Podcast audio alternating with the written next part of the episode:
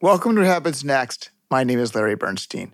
What Happens Next is a podcast which covers economics, finance, history, politics, religion, and current events. Today's session will be on the secular intolerance for religious Jews. Our speaker will be Jason Bedrick, who is a research fellow at the Center for Education Policy at the Heritage Foundation. Jason is also the author of the book Religious Liberty and Education. The New York Times had a recent five page story about the inadequacies of New York City yeshiva schools. This two year investigation concluded that the students in the most religious schools had inadequate English skills because their classes are taught in Hebrew, Yiddish, and Aramaic.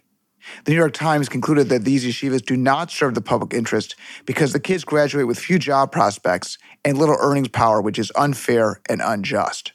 New York State provides funding for the schools, and therefore they argue that the yeshivas should be coerced into a state mandated curriculum. Jason plans to rebut the New York Times accusations, and he'll explain the animosity, particularly by Jewish secular progressive leaders, with the most religious Jewish Hasidic sects. Jason believes that parents should decide how their children are educated and that we should be tolerant of those that choose a religious life. Buckle up. What Happens Next uses a team of interns to make this program, and I have job openings. Interns improve the podcast by selecting topics of discussion, editing, and production. If you're interested, please let me know. I make this podcast to learn, and I offer this program free of charge to anyone that is interested. Please tell your friends about it and have them sign up to receive our weekly emails about upcoming shows. If you enjoy today's podcast, please subscribe so that you can continue to enjoy this content. Let's begin with Jason Bedrick's opening remarks. The New York Times has waded into the controversy over yeshivas in New York. Last Sunday, they released the results of a two year investigation looking at a certain subset of Orthodox Hasidic yeshivas. The vast majority of Orthodox schools are teaching secular studies, but what they are looking at is a subset of Hasidic schools that are focused primarily on religious instruction and have about 90 minutes or less a day of instruction in English language arts and math. Essentially, the case that they make is this, and you can see it from the headline Public money invites public oversight. The Hasidic yeshivas are performing very poorly as measured by standardized test scores, and they are graduating students who are lacking the basic skills that they need to compete in the modern society, and it dooms them to lives of poverty and dependency. Therefore, the government must intervene. The New York Times relies essentially on anecdote and innuendo instead of hard data to make their case. We'll start with funding. They claim that the yeshivas are receiving a billion dollars in public funding. But if you look, it's actually a billion over four years. So we're talking about $250 million. 50,000 students, we're talking about $5,000 per pupil per year. And most of those funds are actually for non instructional purposes, for school lunches, for example, which are available to all private schools in the city, including elite private schools, transportation, security, very little, probably between one and $2,000 per pupil, is plausibly tied to instructional purposes. Let's compare it to the public school system. The public schools are spending about $31,000 per pupil. What about test scores? The New York Times entirely ignores the Regents exams. The Regents are the exams that all high school students have to take if they're in the public system and most private school students take. If you were to look at how the yeshivas perform on the Regents, you'll see that 19 of the top 20 average private school scores in New York's English language arts exam were the yeshivas. They find that a small number of the schools are failing. They point to nine in particular where everybody failed. They don't mention that the rabbis in those schools are not happy about taking the tests. It's a requirement to receive certain government funds, and there's no incentive for them to do well on the test. And so they tell the students, you can just fill in the circles and you can come back to real learning and not worry with these government regulations if you're going to say that the government should intervene, you have to tell a plausible story that those students would actually be better served by intervention. These are students that are living in homes where Yiddish is the primary language, English is a second language. So let's compare those students to the English language learner students in the public school system. There are 155 schools in New York City alone in which fewer than 1% of the ELL students were performing at grade level on the 2019 English Language Arts exam. In more than 95% of New York City's public schools, at least two thirds of the ELL students fail to perform at grade level. There's really no evidence that the public schools would be doing a better job serving these students. I think at the core of this, though, is this question of dependency. Are these schools failing to provide the children with an education that will allow them to become self sufficient adults? And what the New York Times does is it says that the poverty rates in certain neighborhoods in New York, Williamsburg, Borough Park, Flatbush, are higher than the city average. That's true.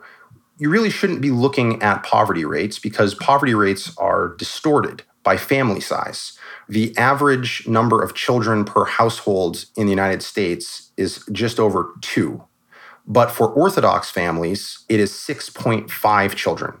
The poverty rates are going to be significantly higher because poverty rates are calculated based on family size. Those statistics are distorted. What you really want to look at is income. And according to the 2021 Pew survey, the Orthodox Jewish community really outperforms the rest of society. About half of Americans earn below $50,000 per year. Among Orthodox Jews, it's only about a quarter. What about those earning more than $150,000? That would be 8% of the general population, 26% of Orthodox Jews. Modern Orthodox median income is $188,000 per year. Hasidic Jews had a medium household income of $102,000 per year, about twice the national average. There just is no case that they are not prepared to operate in the modern economy. At the core of this is really a fundamental disagreement over the purpose of education. For some people, education is about economic value, it's about getting a good job. Others, it's about status, it's about being able to get into an Ivy League school. And that's fine if that's how people want to pursue their education. But there has to be room for people who believe that at the core of education is passing on traditions to your children, having a relationship with God, forming your character, not only to produce good workers or even good citizens, but to produce good people, good friends, good neighbors. Education is about preparing children for adulthood in their community. And in this case, those schools are doing exactly that. When I read the New York Times front page story attacking New York City yeshiva schools, it seemed that their most pressing concern was that there were many yeshiva students who were illiterate in the English language. I'm glad that you said in English because a number of people are calling them illiterate, and really they're literate in three languages. They're speaking Yiddish at home, they are literate in Yiddish, they are literate in Hebrew, and they're literate in Aramaic. They're spending most of the day studying the Talmud, which is written in Hebrew and Aramaic. And this is sort of like a higher level humanities course. It's not rote memorization, a list of thou shalts and thou shalt nots. It's like studying an ancient legal text, philosophical text, and historical text all wrapped into one, looking at it from different angles, different opinions, studying it alongside commentaries, ancient, medieval, and modern. Some of the top prep schools in the country, they're doing a very similar thing, except they're studying Plato in the original Greek or Virgil in the original Latin. And we say that that's a high quality education. In some schools, most of them are speaking English. They're speaking broken English. Their writing skills are more lacking than their speaking skills. But what they are acquiring is the habits of the heart necessary to spend long hours with a very complicated text, look at it from a variety of different perspectives, and acquire that knowledge. One of my favorite TV shows is The Wire. Season four was on education, which showed a typical inner city public school in Baltimore. It was an utter catastrophe. There was little to no learning going on. It wasn't safe. There was violence between students. Teachers and students were apathetic. There was insubordination, truancy, drugs, and guns. It was a total disaster.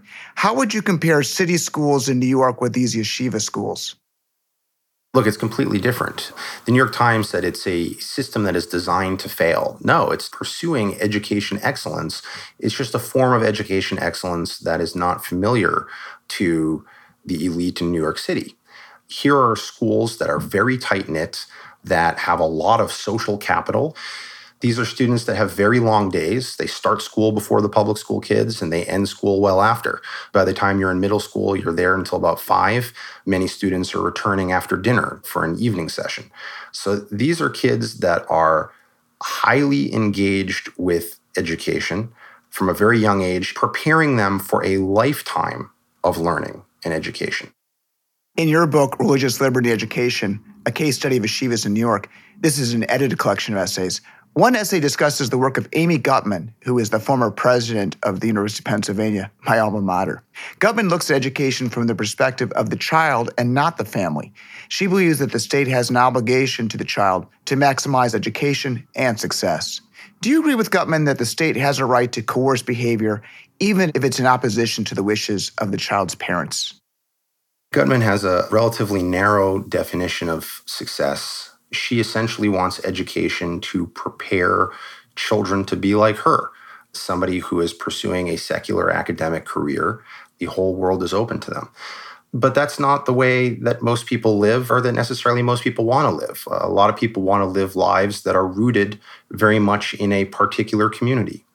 Any form of education that you provide is going to open some doors and make some other doors harder to open. The question becomes who gets to decide what sort of education children receive? Well, in a modern open society, a liberal, pluralistic society, we should defer to parents and communities to be making those decisions. And there should be a high bar for government interference. Certainly, if there is abuse, there is a role for the government to intervene and to protect children. If they're sheltering them so entirely that they have no access to the outside world, then I think there's a case. But are you telling me that the yeshivas in New York don't know about the outside worlds? They see it on the subway. They see that other people are living a very different way of life than they are living. And they're able to leave the community. It's not easy in some cases, but there are organizations which I support, like Footsteps, that try to ease the transition for those who choose to leave the community. My trajectory was different. I started in a very secular Jewish home, and I decided to become a Hasidic Jew when I was in college. That was a very difficult experience for me, acquiring Hebrew language skills when I didn't even have a bar mitzvah, some very rudimentary fluency in Aramaic. That was a very difficult process. But look, anytime you're going to enter a different community. There are going to be obstacles to leaving the community left behind and entering the new one. The graduates of these yeshivas, they're able to be self sufficient, they're able to enter into other fields and succeed. There are certainly obstacles in the way, but not insurmountable. And therefore, the case for government intervention is very weak. There isn't one Hasidic educational tradition. What is the debate between the yeshivas? This is a debate that has been in the Jewish community for 2,000 years. The Talmud records a debate between Rabbi Yehuda and Rabbi Nahorai over this very question. Rabbi Yehuda argues vociferously in favor of Torah along with teaching your children a trade and some secular instruction. Rabbi Nahorai, on the other hand, says no, no, Torah alone your occupational education serves you in your youth, but in your old age, it no longer serves you and you're no longer able to work. Whereas Torah serves you when you're young and when you're old. It's about your true purpose and meaning in life, and that your youth should be spent focused on the highest aspirations, which is your relationship with God, your relationship with your community, past, present, and future. I send my own children to a Jewish school that has a robust secular and religious education, even though I understand that there is some cost. They're not going to get as far in the Talmud if they were spending full time. The former Harvard professor of government, Samuel Huntington, wrote a famous book entitled, Who Are We? And in that book, Huntington argues that it is imperative that as a nation that we seek assimilation, that we speak a common English language, and that we teach each generation the key ideas of the American founding. Huntington's concerns were focused on the growing influence of Hispanic Americans, but I think he would definitely apply the same logic to the ultra-Orthodox Jewish community. Should the Hasidic be encouraged to assimilate with other Americans, or should the state leave them alone? I'm a Lubavitcher engaged with the wider world. But there are other communities like Satmar at the opposite end of the Hasidic spectrum that wants to disengage from the rest of the world. Both approaches can justify their position. The question is in our society, is there room for that? The New York Times primary attack of yeshiva schools is that the education quality is terrible. Yet you highlight that for those yeshiva schools that do offer secular studies along with religious training, that those students are doing fabulously well academically. In fact, those yeshiva schools have the best test scores in the entire city. Can you tell us more about the Regents exam and what it is that they're testing? English language arts and math exams primarily. The girls' schools are going to have a secular education or taking that exam. We see that when they are studying those subjects, they're doing quite well. They're learning the content and the level of instruction in those schools is better. It is the whole environment of dedication to learning, the habits of the heart and mind that they are developing. If you're engaging for hours a day, sitting with a partner, talking it out, analyzing it, arguing over the text, you can then take that same form of education and apply it to a different content area and achieve success in that content area. Do the kids enjoy the yeshivas? Are they happy with their education? There's been some academic research on a variety of different communities, and Hasidic Jews score the highest on measures of happiness. What are we worried about this society? Bowling alone, atomization, deaths of despair, higher rates of suicide, higher rates of depression, overdose. It's prevalent across society, but it's much less prevalent in Hasidic communities because they have much stronger, tight knit communities, much higher degree of social capital. If they're doing so well on some of these measures we care the most about, what exactly is the case for the government to come in and intervene? It's a very weak case. Should society be tolerant of religious groups like the Satmar Hasidic sect that chooses not to assimilate? The true test of tolerance is whether you would want to forbid others from doing things differently from you or to require them to do the things the same as you. I am tolerant of these communities. I want Satmar to pursue its vision of the good and the true and the beautiful. But I don't share that vision. I take the side of Rabbi Yehuda. I want Jewish engagement with the world. Jews are called by God in the Torah to be a light unto the other nations. That's the view that I take and that I'm trying to instill in my children but I'm not going to force my view on others that take a different approach. And I think that in a healthy community, there's room for different approaches. We had Iddo Tavory on our What Happens Next podcast twice before. Iddo wrote a book entitled Summoned, which is a sociological analysis of a modern Orthodox synagogue in Los Angeles. What was really interesting to me was a description of the congregants walking to synagogue on Shabbat. And they would purposely walk off the main street because the stores had risque material exhibited in the shop windows. Orthodox Jews don't want to be tempted. Non kosher food, modern technology, even intermarriage. Hasidic Jews want to be separated, and they believe that the only way for Judaism to survive, and particularly this ultra religious sect, is to separate from the rest of us there are communities inculcating that sense of separateness. The education is a large part of it. There is a positive case and a negative case for Yiddish instruction. Instruction in Yiddish, in part, is to separate from the rest of the world. Ultimately, pretty much everybody in the community is going to learn English, at least at a very rudimentary level. And the question is do they need to be speaking English when they're very young? And they would prefer that the very young are not speaking English. But there's also a positive case. Some people think that that's the only reason they're doing it. And the positive case is that any culture is shaped very much by its language. Embedded in language is an entire worldview, which words they use for certain things. The Yiddish language is sprinkled with all sorts of idioms that have their roots in the Bible. Some things that say have, you know, entered the English language that most people don't even recognize. Apple of your eye, for example. And when you are a minority, particularly a linguistic minority in a broader culture, it requires a tremendous amount of effort in order to preserve that. There's a reason why the vast majority of Jews no longer speak Yiddish.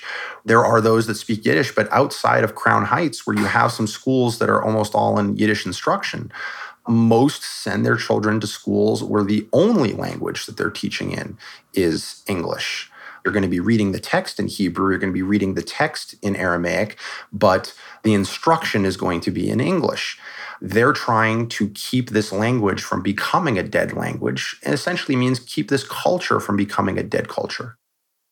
I think that the Jewish secular attack on the Hasidic yeshiva schools that do not do instruction primarily in English is that it's just unfair to the kids because they did not make this critical life decision that will limit their career options? I mean, look, life is not fair. Anything that your parents decide is going to, like I said, open some doors and close some others. Is it fair to me that my parents decided to give me what they thought was the best secular education that they possibly could? And I wish that I had had a more robust Hebrew education. Maybe I could have been a top rabbi had I been prepared that way. And yet that was foreclosed to me. But I don't hold that against my parents. My parents were doing the best for me that they possibly could, and I'm incredibly grateful for the education that I received. Parents have very little control at a certain point over the direction that their children go. There are children in this system that may have been prepared to be rabbis that decide at a certain point they want to go a different direction. Tiger Woods, some of the top gymnasts, they have parents who push them in a certain direction and to excel in a certain field. But there's a lot of other parents that have pushed their children in those fields and they've had less success. Was that fair for them? If you're going to excel in any field, it requires to be at the top of the top of the top. Many of these fields require preparation from a very young age. This is a community that has the Torah at its heart and its core, and they are pursuing their vision of the highest good as they see it. They are going to take their best and brightest and push them in that direction. But at a certain point, the parents have no control. These kids all are aware of an outside world and they may choose to pursue other fields. You can still then go on and graduate at a secular college. You can still go on and get that medical degree if you have a almost exclusively religiously focused education. How many kids in New York State are going to these ultra Orthodox schools that teach primarily in Yiddish versus the more secular yeshivas? 50,000 are the students that are attending the yeshivas that the New York Times thinks are problematic. In the whole system, there's about 170,000 students. That includes students that are going to school, uh, yeshivas that are teaching robust secular education. That's a lot of kids. I didn't realize that 6% of all students in New York State go to yeshivas. Wow. Now, last November in the Virginia governor's election, education was a big issue. The Republican candidate said that the parents should decide what kids learn, and the Democrats argued that experts should determine the curriculum. The yeshiva debate reminds me of this. Should the parents or the experts decide what gets taught? It's a great question. You want it to be a collaborative relationship. There are two different visions of education that I think are really coming to the fore. There are political battle lines that are being drawn here, but one vision of education is that schooling is essentially an extension of parenting. And therefore, the schools at the younger ages should be inculcating children with the values of their parents and the community in which they live. Later in college, once those attachments have been formed, that's when you start to critique and criticize the attachments and interrogate them and explore whether we should or shouldn't be doing things this way. Another view is that we should be deferring to experts tasked with enlightening children even against the supposed prejudices of their parents. Parents are supposed to be much more deferential, and where the teachers even feel empowered to keep parents in the dark about what they're teaching the children. I think that's a very dangerous form of education. We've seen that sort of form of education in places like the Soviet Union. It's essentially a revolutionary style of education. Parents are looking for experts when it comes to what's the best way to teach my child how to read. What they don't want is experts substituting their judgment in terms of values for the parents. And what parents see that's going on in the classrooms that they're objecting to is that the classrooms are becoming more politicized in ways that are anathema to parents' beliefs. And they often feel powerless if they go to the school board, especially in public schools in lower income communities where they are essentially a captive audience. They feel that they're not being heard. And so that's why we're seeing an increasing push for a restoration of the primacy of parents in education, whether that's through school choice or through academic transparency.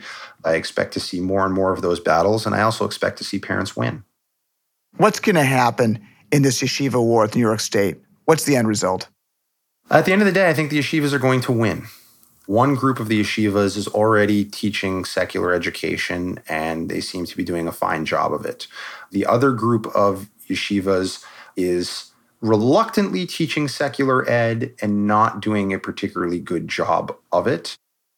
Do you think there's a compromise that can be reached between the ultra religious Hasidic groups? I know these yeshivas have very little money. What if New York State offered to pay for secular teachers and the Hasidic created an English curriculum with language arts, math, and science that was acceptable to them? Could that be a workable compromise for both parties? If the state were to take a less adversarial position and offer more assistance, that's the low hanging fruit. But they're not going to be willing to accept that assistance if there is a carrot in one hand and a giant stick in the other. The Orthodox community knows how to circle the wagons. If they feel a threat from the outside, that's exactly what they're going to do. No bureaucrat in the city of New York is going to get them to comply. They were running underground yeshivas under the Soviet Union on pain of death they're not going to be able to force these schools to comply and provide high quality secular education when there's not the funding, not the government control, and not the vision alignment. So they should stop trying and they should take a more carrot approach than a stick approach. They should offer funding, they should offer support and expertise. Once it becomes evidently clear to the government that they are not going to succeed in forcing compliance, then I think there is going to be room for improvement. Do you think this yeshiva fight is at its core a disagreement between Orthodox Jewry and secular progressivism? I'm Orthodox. I can recognize orthodoxy when I see it. And there is nothing more orthodox than secular progressivism. The difference is that they are unaware that they are very deeply religious. If somebody who is evangelical hands you a Bible you both understand what's going on in this situation. They understand that they need to persuade you. But when you walk into a public school classroom and there's a rainbow flag and a BLM flag, frankly, it's no different than a crucifix. This is a form of religion, it is an entire worldview that has now been injected into the classroom more evangelical than evangelicals, except they don't realize it one of the issues with new religions is that it doesn't have thousands of years of smoothing out the rough edges. The evangelical understands, you know, we've gone through the Crusades, we've gone through the Inquisition, and we don't do that anymore. Now we try to persuade. They want to impose their worldview, the secular progressives, certain ones, not all of them, but they want to impose their worldview. Here you have a certain type of Orthodox Jew ostentatiously rejecting that worldview and living in the heart of Brooklyn, and they must be made to comply. They cannot be different than the rest of us. We must impose our worldview, frankly, our religion, on them. And that's really what's at the heart of this conflict. It is fundamentally a religious conflict. And the question is are we liberal and tolerant enough to make space for people who want to live differently than the rest of us? The Orthodox Jews are not saying we should shut down bus service on Shabbos. They're not saying that you have to eat kosher food. All they're asking for is to have the space to live their lives the way they want to live them. And we in the rest of society have to ask ourselves are we tolerant enough to allow it? Thanks to Jason Bedrick for joining us today. That ends this session. If you missed last week's podcast, check it out. Our first speaker was Harvey Silverglate, who is one of the top criminal defense lawyers in the US and the author of Three Felonies a Day. Harvey makes the case that we should abolish the FBI because the ghost of J. Edgar Hoover haunts the Bureau, making it incapable of being reformed. Harvey believes that a national police force should be created where the purpose is to investigate both domestic and international crimes overseen by a civilian oversight board. I think you will find this discussion to be very provocative. Our second speaker was AEI fellow Nick Eberstadt, who discussed his book, Men Without Work. Nick observes that 7 million men who are not employed and not looking for work, despite the fact that there are 11 million job openings available. The decision not to work is a catastrophe for many individuals because work makes you fulfilled and happier, and many of those not working men are depressed and unconnected to their families and community. I'd like to make a plug for next week's show. Our speaker will be Yale historian Paul Kennedy, who is well known for his classic work, The Rise and Fall of the Great Powers. This will be the final podcast of a four part series on the history of World War II. And next week's show will focus on the final year of the war and the defeat of Japan. You can find all of our previous episodes and transcripts on our website, What Happens Next in 6minutes.com. Please encourage your friends to join the What Happens Next community by signing up for our free weekly updates about upcoming podcasts. If you have a long list of friends, send a list to me and I'll enter the names for you. If you enjoyed today's podcast, I would love for you to listen to more of them. All you need to do is subscribe. So please take a moment to do so on the website or follow What Happens Next on Apple Podcast or Spotify. I would like to thank our audience for your continued engagement with these important issues. Goodbye.